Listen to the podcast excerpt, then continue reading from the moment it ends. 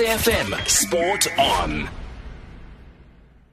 Before we speak today in Clayton, let's go all the way to Egypt now to the Cairo International Stadium. That's where we find SABC Sports. Uh, Velile Mnyandu. Mr. Mnyandu, good evening and thank you for speaking to us on SAFM. Hello, Velile. Hello. Yes, good evening. Thank you for joining us on SAFM. Uh, good evening, Chaviso, and also to SFM listeners. Spot on. Well, you have hit the ground running ever since you arrived in Egypt. Just before we talk about the tournament, how is the vibe? How is the mood? Can you feel that there's an Africa Cup of Nations that starts tonight? difficult to describe, Chaviso. Very difficult to describe for someone who's not here. Um, I can understand why there's a club that comes from uh, this shows that is the record eight-time African champions in Al Ahly. I can understand why the Pharaohs of Egypt are the record seven-time African champions. Um, from a few days ago when I got here, um, you, you could feel the vibe. You could see on the streets everything. You know, even right now I'm in the media center. I'm watching the television station from here uh, who are broadcasting uh, from all the venues, from all the cities. One, two, there's one studio, three, four, five, six, seven, eight, nine, ten. In one screen, you've got ten reporters, including the one who's in the studio, um, connecting with all the different countries. Uh, there's one who's just in front of the team bus uh, from the, the, the hotel where the team is based, uh, the Egyptian team that is, the Pharaohs. So the excitement, you can, you can tell that this is a footballing uh, nation. When we talk about the footballing nation, um, I was here four years ago, in fact three years ago, when Sundowns um, lifted the its maiden CAF Champions League uh, title, and at that time uh, at El Boha Arab Stadium, um, where we saw um, the venue filling up uh, to full capacity uh, in about four to five hours before the game. Now it's approximately four hours to the game, and I can tell you that uh, uh, more than 60% of the stadium is uh, filling up already. So this is why I'm saying uh, it's difficult to describe the excitement um, of football, especially for an inaugural 2014 AFCON. Um, coming from this time of the summer, uh, it, it is here uh, between Ju- June and July. Uh, you know that traditionally this tournament has been played between January and February. How hot is it, uh, Velile? Because we've been told that temperatures could rise as high as 40 degrees and that teams will be given three minute breaks in each half because of that. Look, um, you saw the preview that I've just done. I went outside to join Jabuda there. I was trying to, to see how things are happening outside and also just to take some pictures. The heat outside. I've been inside um, and I was not really feeling it because it was the air conditioner. But even before I came to the stadium, I was walking around uh, the venue uh, for about two to three kilometers. Yeah, no, I was feeling it. I was feeling it. And right now, outside there, the heat coming so oh, it's bad.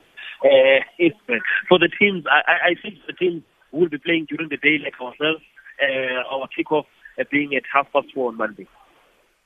Now, I well, you sent us a report actually last night that uh, today's game was actually there was a threat that the game might not go ahead between Zimbabwe and Egypt because Zimbabwe are threatening to strike. They're not happy. What were they not happy about, and what was going on? Look, the the issues uh, as alleged um, by some of the sources we speak to uh, relate to the not only the bonuses for the matches, uh, but also the allowances as well. Uh, relates to the match appearances that uh, they had agreed to. Uh, it also relates to what uh, the ZIFA, uh, executive or the leadership of ZIFA has been saying to them uh, vis-a-vis what they've been getting from the from the government. Um, you'll recall that the Minister of Sports there now is uh, the former swimmer, uh, former Olympian, uh, Kirsty Coventry. Apparently the government has got this different information, has got this different information, and the players uh, feel that uh, when they engage with people from the government, uh, they get the feeling that uh, ZIFA uh, leadership has not been um, consistent in, in, in, in, in sharing the truth um, with them. So this is where the whole thing came from. But I understand that uh, uh, this was averted last night, and uh, also thanks to the intervention of uh, the uh, CAF first vice president, um, which is uh, none other than Amaju Pinnick from Nigeria, who, who is alleged, who is alleged to have also uh, tried to speak to the players and uh, make sure that they don't embarrass CAF in what has been an embarrassing week already for Africans. Khama Billiat was doubtful for the match. He hadn't trained until Thursday, but I believe that he could be starting tonight. Yep, Khama Um, he's been sidelined by an, injury since last week. Uh, Thursday, he missed the game against Tanzania last weekend, uh, their final warm-up game, and uh, there had been concerns that he could be out of this one. And uh, let me tell you, uh, the Egyptians were excited. I can tell you right now, here they still want to see Khama Billiat either turning out for Zamalek or Al Ahly because it's, it's all about Khama Billiat. They don't even talk about Musona here. It's all about Khama Billiat. So now that he's in the team, I'm a Papa Wheeler because uh, to the, the Egyptians, I, I, I, tell you. Uh, so his availability is very good uh, for the Roma team, and I hope that he's best fit. Um, because there could also be a situation where maybe they are forced again. But at the same time, uh, part of me did understand that, ah, no, maybe it's also just part of my game, you know. But it's lining up in a, a very strong uh, Zimbabwean attack uh, tonight with uh, Birthday Boy and also Captain Knowledge Musona, who I have to say that uh, I like his press conference earlier this week.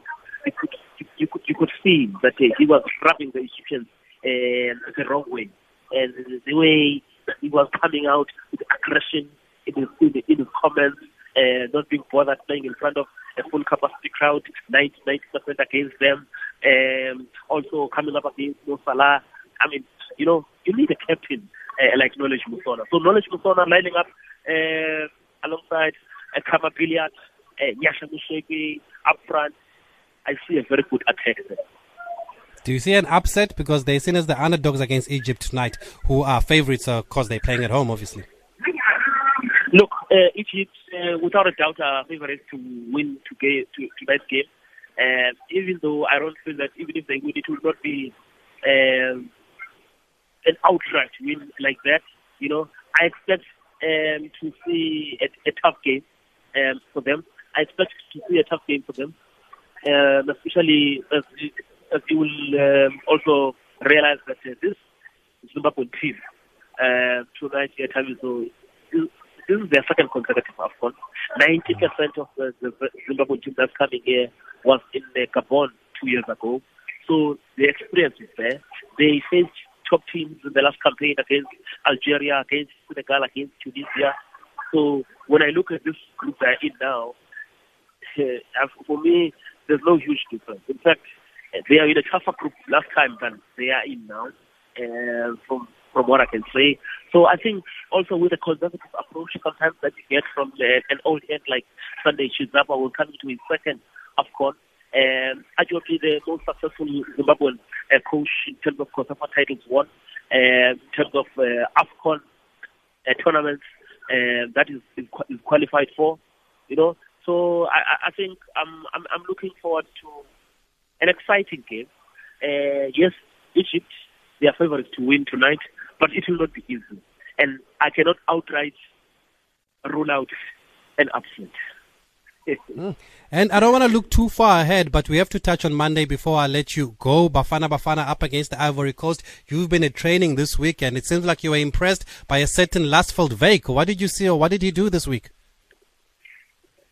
Yeah, well, look, uh, it was on that disappointing day when uh, we were all looking forward to watching our national team playing for the first time um, in a big game. Uh, in fact, playing playing for the first time in Egypt, especially in these conditions, um, and, and having a final uh, serious warm-up game, you know, against a nation that is also going to participate in this tournament. Uh, unfortunately, also Angola pulled out in the 11th hour. I mean, this is the disease we've been having this week of the teams that are alleged to be involved in the uh, bonus uh, strike issues. And I understand that was the, uh, the case also with uh, the Angolans. Uh, they had not trained for two days, on top of not having trained uh, at some stage also during, during their warm-up uh, camp in, uh, in, in, in, Portugal. Um, also due to bonus, bonus issues. I mean, Cameroon was supposed to arrive yesterday. Uh, they only they are only leaving this afternoon. They only left this afternoon uh, from Douala and coming here because of also bonus issues, you know. So it was unfortunate for, for our team. So the coach ended up having to come up with a, a quick solution, and uh, that was to play 11 versus 11. I, I like the intensity of the training session that I saw on the day. Usually, uh, on the days leading to the tournament, you see the players are trying to, you know, um, to, to slow down and also make sure try to avoid injuries, you know, uh, so that they cannot um, be a last minute uh, injuries situation. But uh, I, I saw something different with that Bafana team on the day. But it was difficult also to judge them because they were playing against each other. You know, uh, it's not like they were testing themselves against uh, another nation. But um, I have to say that. Uh, I, I, really, I really like the intensity, and also bear in mind that last one, Veldwijk was on the other side. He was not in what was looking like a potential uh, starting lineup, but he was bringing that in. I mean, I liked the second goal that he scored on the volley, um, and I, I think I spoke to him yesterday uh, at length. It's an interview that I'll be filing before Monday. And uh, he also does say that he's settling in the team. The players are starting to understand it better. They know where to uh, put the ball for him, and also he knows where to position himself. Because he also realizes that he's not as skillful as the Oshishi, as the Mabue, as the Percy Tau, you know, um, but, uh, or your lodge, you know, but there are things that he can do that uh, some of the guys can do. And uh, for me, I think he can, he can be quite useful in this tournament. Okay, great stuff. Velile, enjoy AFCON. We'll catch up throughout uh, the tournament. And thank you for that update that you're giving us live uh, from uh, Cairo. They're from the stadium already. Uh, he says it's 60% packed uh, four hours before kickoff. Thank you, Velile Mnyandu.